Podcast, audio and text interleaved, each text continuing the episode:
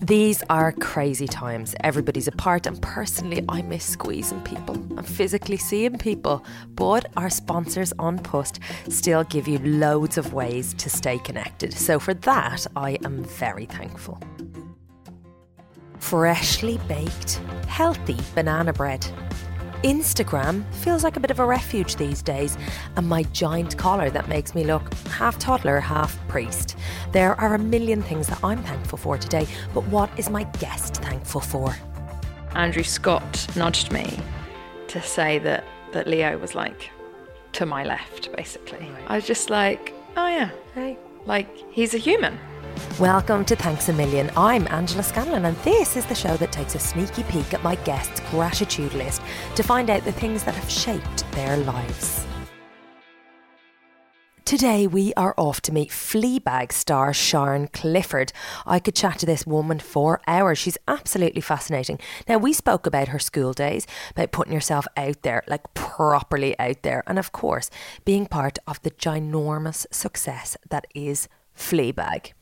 Leonardo DiCaprio and Brad Pitt also get a bit of a mention. But before we get to Sian and the rest of them, let's open the old mailbag. On Instagram, I have been using the hashtag thanks a million trio and just posting every few days with the three things that I am grateful for. And you have been getting in touch. And I'm so into it. Lisa Lamb, one, the sun. Two, the bird symphony of song outside in the garden. Isn't it everywhere? I mean, the fact that the birds just seem to be having the time of their lives makes me quite happy. Three, Cadbury's Roundies. And tea, I don't know what a Cadbury's Roundie is, but I'm open to trying said Roundies. Shireen, love this. Mine would be one, being given time to think about what actually matters. Two, having the option of living in the countryside beside the mountains. Nice. Three, noticing that bees hunt little flies. Do they now? And they're really good at it. My daughter's terrified of bees. And we have a book about fuzzy bees and she's mad for it. But when she sees a bee, it's like, ah! She screams, she runs inside. So we're trying to tell her that bees are actually lovely and that they just want to cuddle the flowers. I don't know if it's scientifically correct, but she's half buying it. Liz Beckett, one, my three cuddle machines. I'm presuming they're her little children. Two, the cows in the field behind my house. Three, seeing my brother from a two metre distance, even if the reason is a sad one. Lots of love. Octavia, number one, this ongoing heavenly sunshine, it really does make a difference. I know people have talked about how it might be easier being in this corona business in the middle of winter because you don't feel like you're missing out on the delightful weather and the opportunity to be outside. But I don't know. I think it lifts the mood. Two, queuing for under 15 minutes at Tesco felt like a win. That is absolutely a win. And where is your Tesco? And three, clean bed sheets this evening. Clean bed sheets, lads. The most decadent thing you'll ever, ever experience. And Laura, this is this is a special one. A clear mammogram and ultrasound. Two, medical staff who keep working. And three, every freaking thing since they told me I'm okay. Uh, that's amazing. I mean, you kind of obviously were consumed by by corona and all news about it, you know, understandably. Actually, there's other things. She did write back afterwards after I commented and said finding a lump in the midst of this is quite a frightening thing. I can only imagine, but that is amazing news, Laura. So good. I hope you downed something strong. If you want to share yours, use the hashtag thanks trio or just comment below my relevant posts on Instagram. And yeah, they can be anything, anything and everything. Here she is. It's Sian Clifford.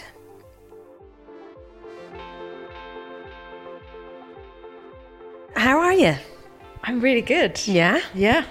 Yeah. You Bit look tired. calm. Do I? Yeah. Oh, that's good. No, I'm I'm flapping away underneath. Underneath flapping. Yes. Yeah, like the rest of us. Like everyone. Um, let's talk about today. Yes. It's quite early. Where have you come from this morning and what is the thing that you are thankful for today? I came from um, my home, whose location I shall not reveal. Best. not today. But And actually, so I've just moved into this place and I feel an enormous wealth of gratitude for that. And it's, um, it's tiny, but it's so cute and it's still a bit of mess with boxes everywhere and stuff. Yeah. But because I've been away a lot and I haven't been able to actually spend much time there nesting, mm. I finally just had a few days there and just been getting things in order and been able to get up and have my morning routine, which I, I haven't had for over a, month. What's been, your morning routine? Well, I don't like to be too prescriptive because then other people might be like, "Oh, that's what that's what you do. That's what you have um, to do." There are little ingredients that, yeah. So I'll always, always have a little check in with myself. Mm-hmm. Um, I might do that in bed. I might do that whilst I'm having some warm water. Yeah. I might um, do that um, as a meditation. Or, you know, so that's one of the ingredients. Mm-hmm. And, and when you say check in with yourself, that's yes. just like, hey, girl. I just um, take a moment to notice how I'm feeling. Okay. So before I check my phone, before I engage with anyone or anything outside of myself, I just do. I do all sorts of scans. So it might be, well, it will be all of these, but like a physical scan, mm. an emotional scan, and um, like just notice, yeah, what's what's going on with me and i find like the more regularly i do that and i'm all about like consistency over doing this once a week for an hour yeah okay i think it's better if you do it uh, t- have these tiny little moments throughout your day actually and when you start doing that you open up a dialogue with yourself um, that's quite profound to be honest and mm. and you start learning things about yourself you start noticing more subtle things. Okay. And how, you know, your body is communicating with you, your emotions are communicating with you. So, um, so that's what I do, but in a not in a heavy way. It's just a really light thirty seconds. Sometimes I'll take longer over mm. it, and I move my body in some way. That's okay. really important. Yeah always always have a, a, a, long old gaze outside. Oh, do you? Yeah. So what are you looking at? Are you buildings or have you got greenery to look at or is there a I'm very very lucky to finally have my own garden, which I haven't had since like I lived in um, my family home. Yeah. And it's tiny um, but what's amazing is where I was living before, it had a huge garden and it was like a nature reserve. Okay. There were so many different birds and there were foxes everywhere, but I loved it. My neighbours didn't, but I was yeah. like, look at them go. nature in all its splendour. Um, and there were, you know, the usual, you know, cats and those kind of those kind of folk, but everyone seemed to kind of live in harmony. Okay. And it was really amazing. And with this little garden, I wasn't really inspect, expecting very much. Um, but since I've been doing my little morning gaze, there are just as there's just as much activity. Oh, really? And I just find it so therapeutic just observing the flow of nature, I think, is so, so helpful for mm-hmm. your mental health. Yeah. And for just slowing down and gaining clarity and getting perspective actually on, uh, well, just allows you to let go of the petty things that really, really don't matter. Yeah. I'm doing that and it actually, it really, really helps me to sort of calm and ground into my day. Mm-hmm. And you do, I mean, I mentioned it before, but you do there is a, a an air of calm about you, and I think people love that. yeah, um, but a lot of people will you know, associate you. The lines get so blurred. I imagine when you're an actor, they're like, mm. you're cl- like you're not Sian, you're Claire from Fleabag, who's literally the opposite, maybe, hmm. um, in many ways, and that kind of, you know, sh- sh- bottle it and bury it, yeah, as she suggests, mm, yeah. and like quite highly strung, yeah has y- your like calmness and your ability and your your tapping into all of that allowed you to deal with okay outside of Claire from Fleabag but the general Fleabag hysteria.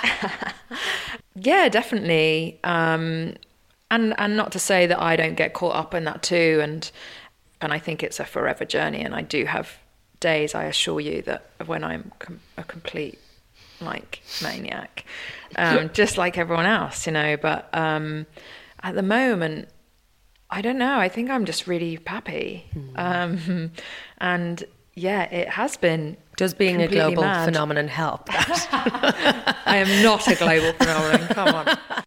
There is there is something about being recognised for your work when you've worked for a long time, and I'm very grateful that this has happened later on in my career. Mm-hmm. I, I still am astonished when I get recognised on the street and stuff, but yeah, it always surprises me. I have this thing, and I think it's just a very human thing that you sort of are amazed someone's remembered your face. Do you know what I mean? When you mm-hmm. like, I can't really articulate it very well, but yeah, it still it still surprises me. There's definitely there's there's something really exhilarating about being in something that you are wildly passionate about that other people have gotten behind. So that's been extraordinary. And yes, we have with our tiny little show been on this ridiculous ride. Um, of Fleabag. I don't know if we've even mentioned that we're talking about Fleabag. Sorry. Um, when the first series came out, um, that was actually more overwhelming, I think, than now. Wh- Why? Because that was like so completely new and unexpected. Okay. And this second series, I and I've talked to you about energy and feeling things. Mm-hmm. I could feel how ma- how massive this was. I mean, when I read the scripts, I thought they were. When I read the first season's scripts, I thought it was the best thing I'd ever read. Hmm. And I told Phoebe in her trailer when she was freaking out on set that she would win a BAFTA. I just knew it. I could feel it. And the second series, when I read those scripts, I did just think they were astonishing. I was quite anxious this time last year before it was coming out because I- of the I could feel like a physical pressure on my back. Then you knew you had to brace yourself. Yeah. Okay. But as soon as it sort of that dam burst and it and it was unleashed, she was unleashed into the world. It, it- we have been then riding that. It hasn't been um, overwhelming. We haven't drowned in it. There's an ease to that. Yeah, Yeah. it's felt. I don't know, and I don't know if it's just because we've had each other's support and an amazing group of people around us look who look after the show. There's a magical power. Yeah, there's an energy to it that is like, that's that's nothing to do with any of us, but also to do with all, All of of us. yeah. Um, that's that's carried us from from that very first moment Yeah. up until now, which felt much more grounded and rooted in something Mm. really deep when we started the second one. Yeah. Yeah. Well, even, you know, Andrew Scott obviously has been a big deal for years. But it's like only now that people are going hot priest. Like he, that is him. I get him on it. Like and the subtlety in what, however it was brought out. And I'm not an actress, so I don't mm. know, you know, how to even articulate that. But like you see him, you understand him on a soul level, even though it's a character, obviously. But like I care about him deeply. I know. I mean, I think he is so astonishing. I have to take this opportunity to give a huge shout out to Bill Paterson as well, because his performance is it very rarely Yeah. gets a mention, and he is extraordinary as our father. It is that kind of fairy tale that like everything has just fallen into place, and we've been wonderfully supported through that, and so it hasn't um, it hasn't felt overwhelming or there have been scary moments like the emmys was a very overwhelming scary moment Yeah. honestly. Um, but and that- b- because you know you're here this is this is it. Well it just it was so i'd never imagined myself in those environments honestly as an actor. That wasn't you, you know people talk about um, having watched those award shows their whole life and and i just i haven't it was just just ama- like amazing mm, and with a, a room full of you know globally recognized adored humans who are Yeah. presumably as excited you know there's quite a lot of famous familiar faces who who love the show as well which must have been quite mental Yeah. Yeah. But then also, you know what's funny is when you're in a room with people like that. s- So we went to this AFI, which is the American Film Institute, very, very kindly broke their own rules and gave us an award for excellence in television. so we were in attendance with Brad Pitt and Leonardo DiCaprio. What was weirder was us gearing up to that event. Okay. Now, Leonardo DiCaprio is someone I've, you know, who's basically was on my wall when I was a teenager. Yeah. yeah. But the weirdest thing happened when we were um, we were doing press. We were on the red carpet, and Andrew Scott nudged me to say that that Leo was like to my left, basically. Right. And I looked up and I saw him, and I was just like, oh yeah, Hey. like he's a human. And so, actually, in a way, meeting all these people and humanizing them has been far more grounding than like sending you into a tizzy. Spin. Yeah. Okay. Yeah, I mean it was hilarious and and meeting meeting Brad Pitt who's a fan of the show and and there's a hilarious picture of um, him and Phoebe at that event which I ducked out of because I was so embarrassed and you can see my like arm in the picture and um, it's I mean it was hilarious So what? He's like fangirling you and Phoebe. well Phoebe yeah yeah What did he say? What did he say? Phoebe remembers it verbatim, but I. He said something about now I get to be a fa- oh, oh no geek out about the show. Amazing. Surreal, but also calming to just Yeah. go. Oh, okay, it's they're okay, real life. It's not a different world. It's, not a actually different world. So it's it's sort of shattered a lot of illusions. When I initially went to LA for the first time, like properly, was in early 2015, and I went there actually with that intention to just go and see what that city was like. Had a lot of friends that were going out there. There was a lot of sort of misconception, hmm. I would say now in hindsight, about what it meant for an actor to go out to LA and uh, go and do a pilot season. So what is the one that you should do? You should conquer that, or you should at least. Well, I think if you have any every, any inkling towards it whatsoever, or if you have any negative um, feelings about it, or if it represents any kind of mystery to you, I would just go and, and, and don't even go to do a pilot season. Like, you know, don't put yourself through that horror. So I've But just- friends who say it's just horrendous. Yeah, well, I have, you know, some people have an amazing experience, some don't. I had a terrible experience there, but it, it really, it's, you, you can't say what it would be like for anyone else.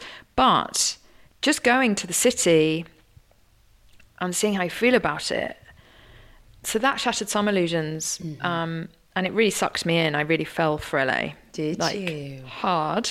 And then had this really bad experience there during a pilot season, which sort of like the veil was lifted, Okay.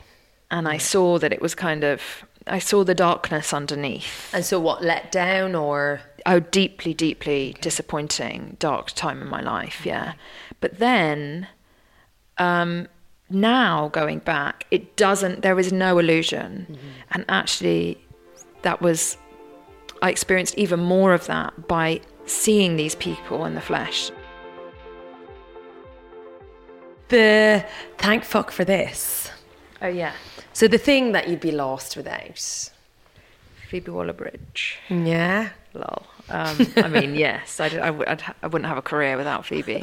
I mean, I think you would, Um, but it might be different. Yeah. Um, well, I don't know. I nearly, I walked, I was, was going to walk away from acting until, Were you? yeah. I So was- when was that?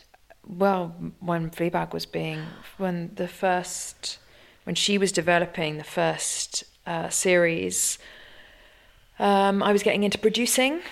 Um, yeah, I didn't work as an actor for two years before that first, that first one. Okay. So what you were kind of just done. I was done. Yeah, I. I mean, and and I had a. I remember having a conversation with Phoebe where she was like, "But you you have to do Fleabag. You have to do Fleabag," and I was like, "But I was still convinced they wouldn't let me do it.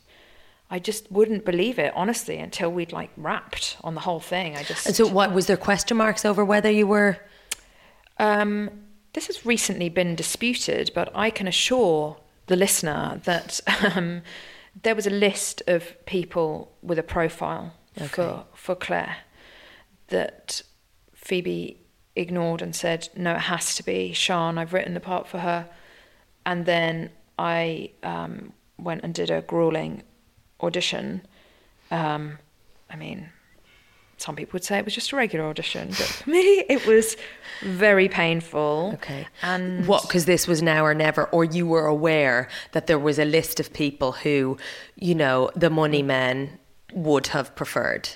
Yeah, well, I think you know, with new writing, with any any any kind of filmmaking, there's a level of risk, and um, people get very very anxious about uh, investing their money in people or I don't know things that they are they're unsure about. And Fleabag, Quite risk averse. yeah. This, and this was just to make the pilot. In fact, no, this was just for a reading. Um, this wasn't even for the for the real deal. So I had at this point, this is like 2014. Phoebe's had enormous success with the one woman show at Edinburgh. She's brought it to the Soho Theatre in London. The two brothers have asked her, and um, and the BBC initially asked her actually to write a, like an eight to twelve minute teaser, Okay. and she just she she just wasn't into it. So she said, "I'm going to write a thirty minute pilot." Right. And they said, "Okay, then we'll do a we'll do a reading, and then we'll see if we'll we'll make the pilot. Well, let's let's see." And so that's when I auditioned. But at that point, I had been playing the character of Claire uh, as she appears in that lecture hall scene, more or less, um, for about seven years.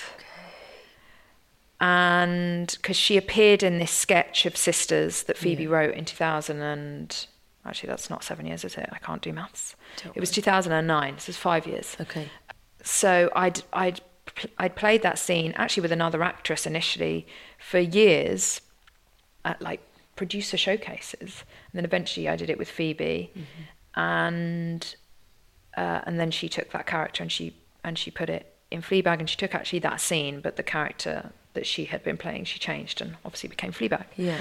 So that was so to me it was it wasn't insulting to audition for it that's too strong a word but it did just feel a bit But it was it was your character. it was something yeah I'd I'd worked on for a long time and and I was I was really just fatigued by the industry and constantly having to prove myself which I'm still doing now and it's still very as frustrating mm. if not even more now but the I went in and did a, a self tape but you know I was I was very lucky I got to do a very long self tape with and the person operating the camera I didn't realize was one of our producers I thought she was a casting assistant Okay. who was just there to operate the camera, but she was actually one of our producers. Is Sarah? No, it's Lydia Hampson, Okay. who, um, yeah, she she had really wanted to cast me as well. Okay. Um, I don't know if she'd been to any of our showcases or not at that stage. I've never asked her actually, but what was interesting is I think she got to see me and Phoebe, our dynamic, making the tape as well as. So I Mm-hmm. Yeah, think that as well was- as on screen. Yes. So I think actually that was very valuable. To be fair, when we then did the reading, they um, Chris Sussman, who's our commissioning editor at the BBC, sort of came over to me and was like, I get it. "I get it," and but even then I didn't believe. So yeah, it wasn't until we were all done dusted in 2016, so two years later, when we'd finally filmed the first series, that I I sort of believed. Mm.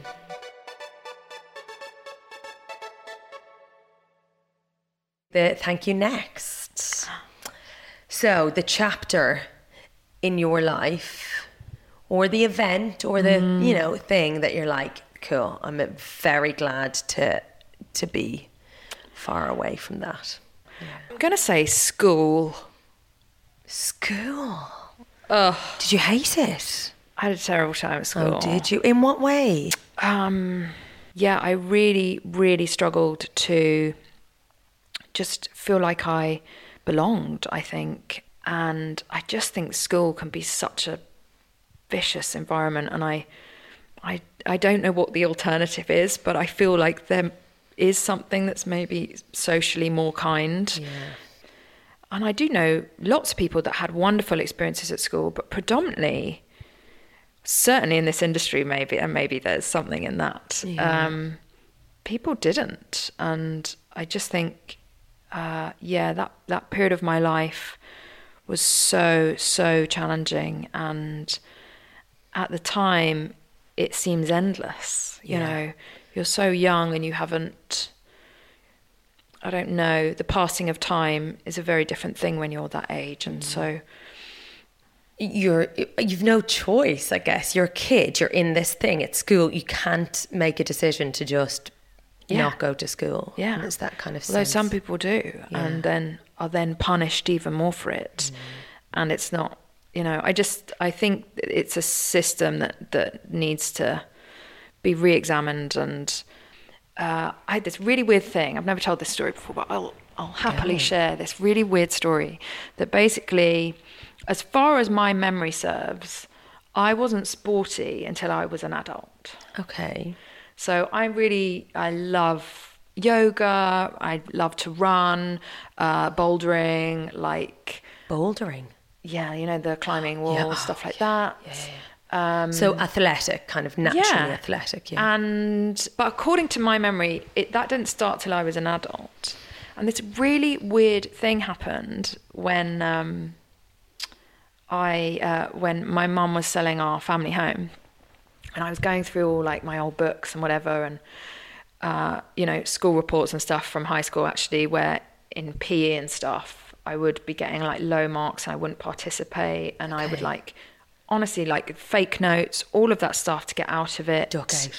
Um, absolutely hated sports, and that's that's all I knew. And then I found this book, which was called, I think it was called Our Friday Book, Okay. right? And it's something I had first school or middle school, right which is what we had we called it then. It's now like primary school, I guess. Mm-hmm. So I would write about my week on on one page at the end of a week, and then one of my parents would write on the other side about your week. yeah, like and how how you do, and it's like a really sweet. Really so this was nothing to do with school this was just you guys Well, at no, you you would you'd write about like what you'd done at school Okay. and how your week had but it wasn't to present to teachers or to bring in mm. this was no. just you guys at home Well, it was part. It was a school okay exercise. okay And it was almost like journaling kind of yeah, I guess. right Anyway, I found this entry, which was about sports day and about how I'd won every single event except apart from one where I come second. And I was absolutely, like, honestly, completely. I was. I took it to my mum and I said, "Is this? Have I made? Did I make this up?" Was like, "Was I just? There's this like five-year-old child's fantasy." yeah at sports day. And my mum, very like nonchalant, was just like, she was like, oh yeah, yeah, I remember that, blah, blah, blah, blah. It sent me into such a spin because I have no recollection of it whatsoever. I was like, right, what happened? And I realized that my confidence was knocked so hard at the beginning of high school because a lot of the like bullies basically Yeah. were very sporty. you, and you wanted to disassociate with and I belief. found the report, which is from my from year seven, my first year at high school, right and I'm an A student, and I've, I mean, I genuinely don't remember this, but something happened where I just was like, right, I'm not, not doing that anymore I can't participate in that because I don't feel safe. oh my god And I just think about that in terms of all aspects of a school environment, whether, you know, m- maybe those children that were bullying me didn't feel safe in an academic environment. Mm, and so they acted out. And it's, and, and this is the thing, it's all about feeling safe. I mm-hmm. think you're so insecure as a teenager, there you're going through so many physical Changes, changes, emotional changes, psychological tra- changes. You're dealing with personal stuff at home. There's all sorts going on, mm-hmm. and you're also in this toxic environment, really, where you're being pitted against one another. I was just going to say that competition, that sense of scarcity. There's only one popular yeah, girl. There's exactly. One, you know, it's and very... that was a real, um, a huge wake up call for me. And yeah. I realized that actually I'd always been that person, but I'd just forgotten. Mm. And I do think we all have the capacity to thrive in all those areas at school, but you just have to. It's about seeing someone's potential or using, being more creative actually with how we teach yeah. and adapting to the individual rather than having this like one size fits all because I think we all approach things. You know, some people learn from audio I don't. Like I don't. I I need the written word. Yeah. I need to see it. I need, yeah. and then I can. Yeah. Which yeah. is obviously that's helpful. That's yeah. why I would maybe have been considered academic because mm-hmm. that's what I was given. But I just think there's there's so much more, and I know it's like an impers- impossible, like Herculean task. How would you overhaul that system? But yeah. that is certainly a period of my life that I'm I'm happy to not not ever have to go through again. To revisit. Yeah. But we potentially lost an Olympian. Lol. well, I could still be an archer.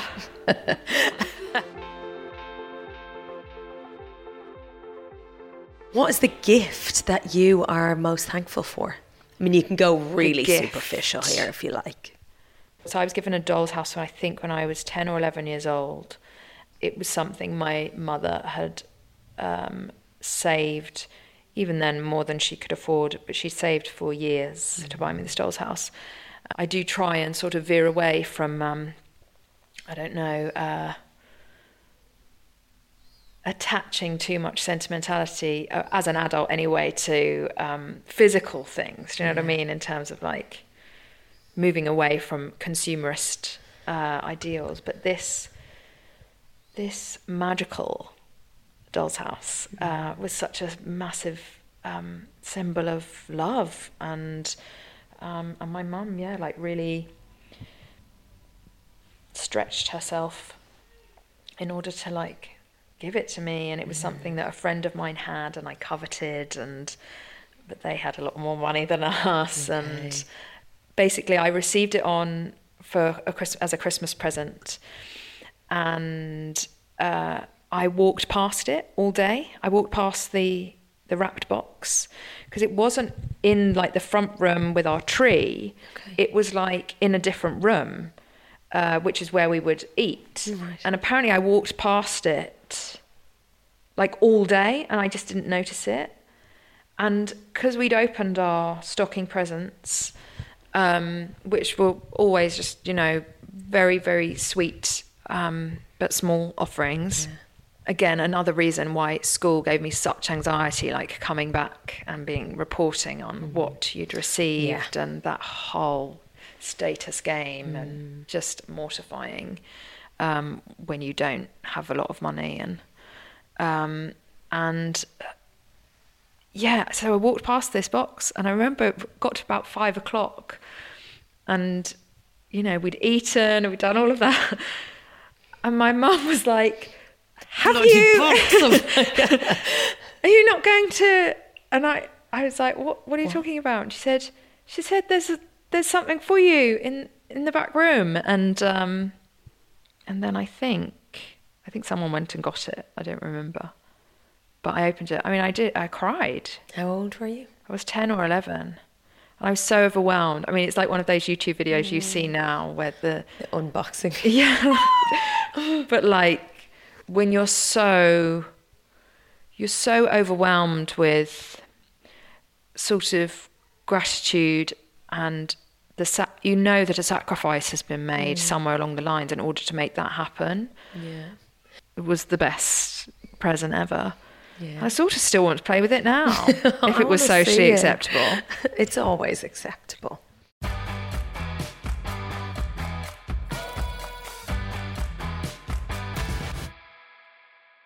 The thanks that got away. My drama teacher, John Rust Andrews, who maybe maybe someday I'll be lucky enough to get to thank in a speech. Mm. This dude, because he he may or may not um, hear this podcast, oh, he was just the most like wonderful, kind teacher, and he completely changed my life.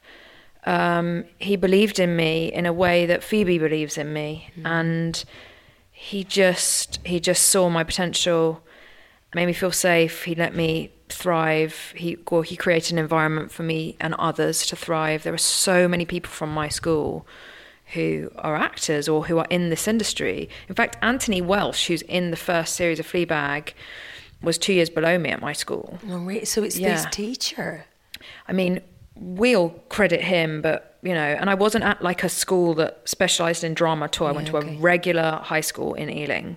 He really did change my life because I so they did a production of Little Shop of Horrors at my school, mm. and I would have been fifteen and they um, they ran auditions, and I didn't I didn't go because I always weirdly ended up in the school show, even though I never auditioned. Okay. I'd always get put in the chorus. It was right. a really weird thing that happened. Okay. So when they put the list of names up of who'd been cast as what, they put you in. I'd be in the chorus, so I'd just I'd get to be in the show, but I never ever auditioned. It was super weird. Okay.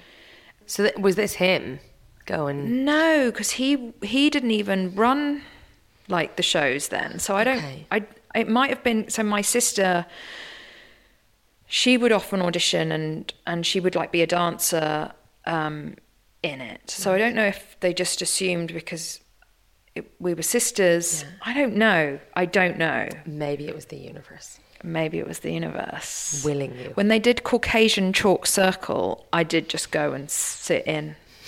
And I did never left. I just went and I went I just went and sat in rehearsals. Is that true? I've only just remembered that. Yeah. It. Yeah. You're like, I'm just going to hang around until yeah. they put me in. Well, I just sat at the back and no one ever, no one stopped me, so I was in it.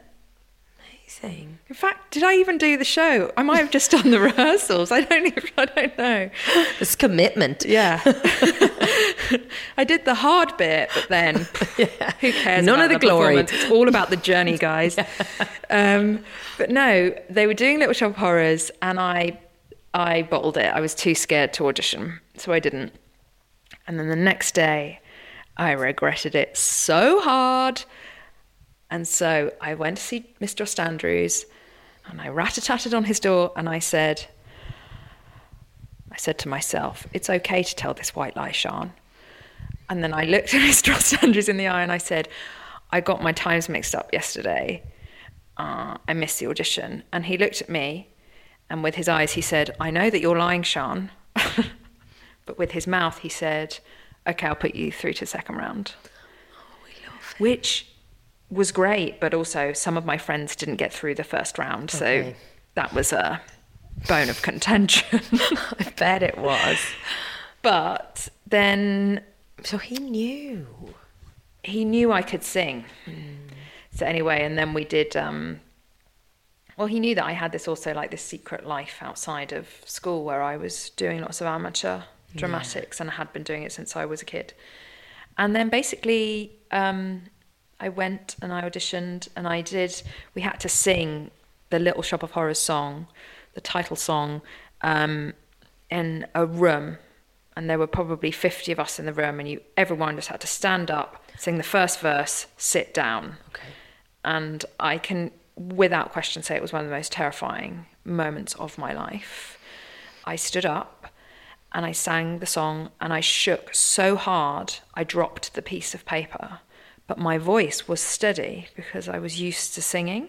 And also, it was the first time anyone in that room, including some of my friends, had ever heard me sing. And I absolutely went for it. Nailed I it. went full Beyonce, pre Beyonce. Did you? Yeah.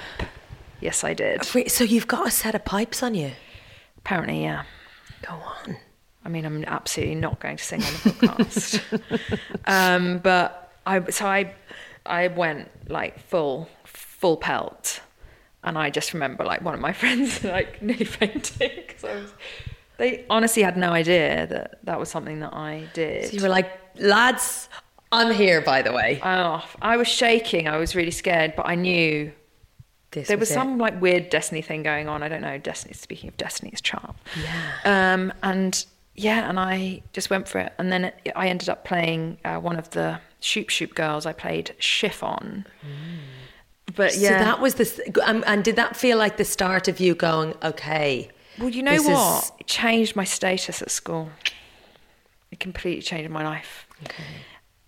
which I think is an interesting thing, actually, bearing in mind what we were talking about and tapping into people's potential. And, you know, you thrive at school when you're in a space of joy and safety. And that became my new status quo because of that show.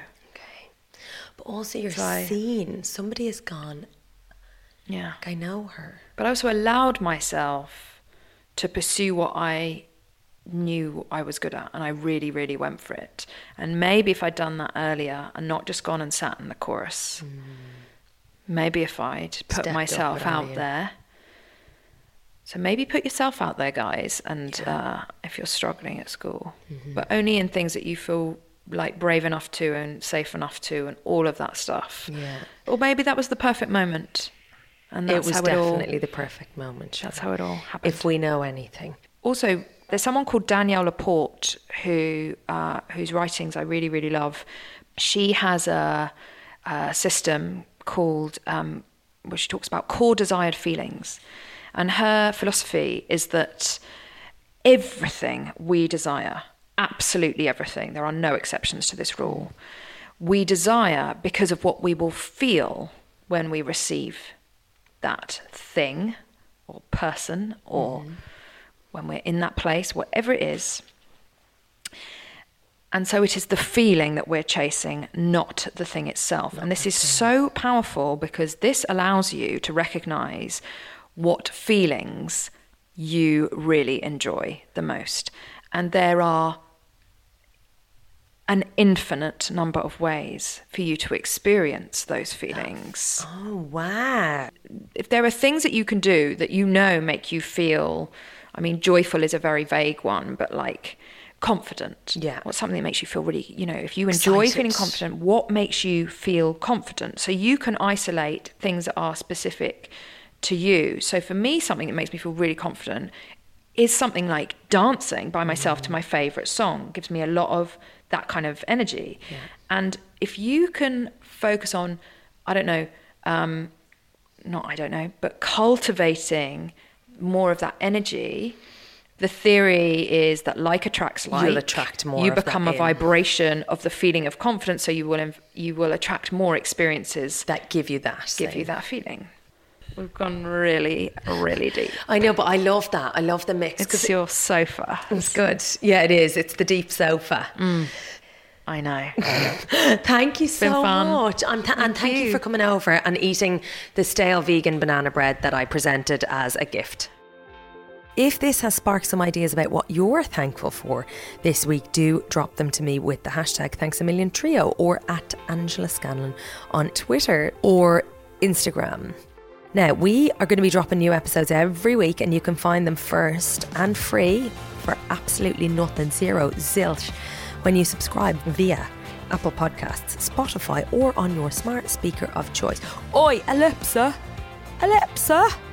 That's for the Irish listeners there. There's some lad on TikTok who does it. And if you're loving the show, please write us a review on Apple Podcasts. It is really important and really nice for me to read them. So yeah, just like click the old five little stars, say something, anything at all, as your mother says. If you've nothing nice to say, don't say it at all. Thank you again to the brilliant Sian Clifford, to my producer Sarah Miles at Rethink Audio, and to all of you for taking the time to listen. Mind yourselves, mind each other, as Barney would say, and thanks a million.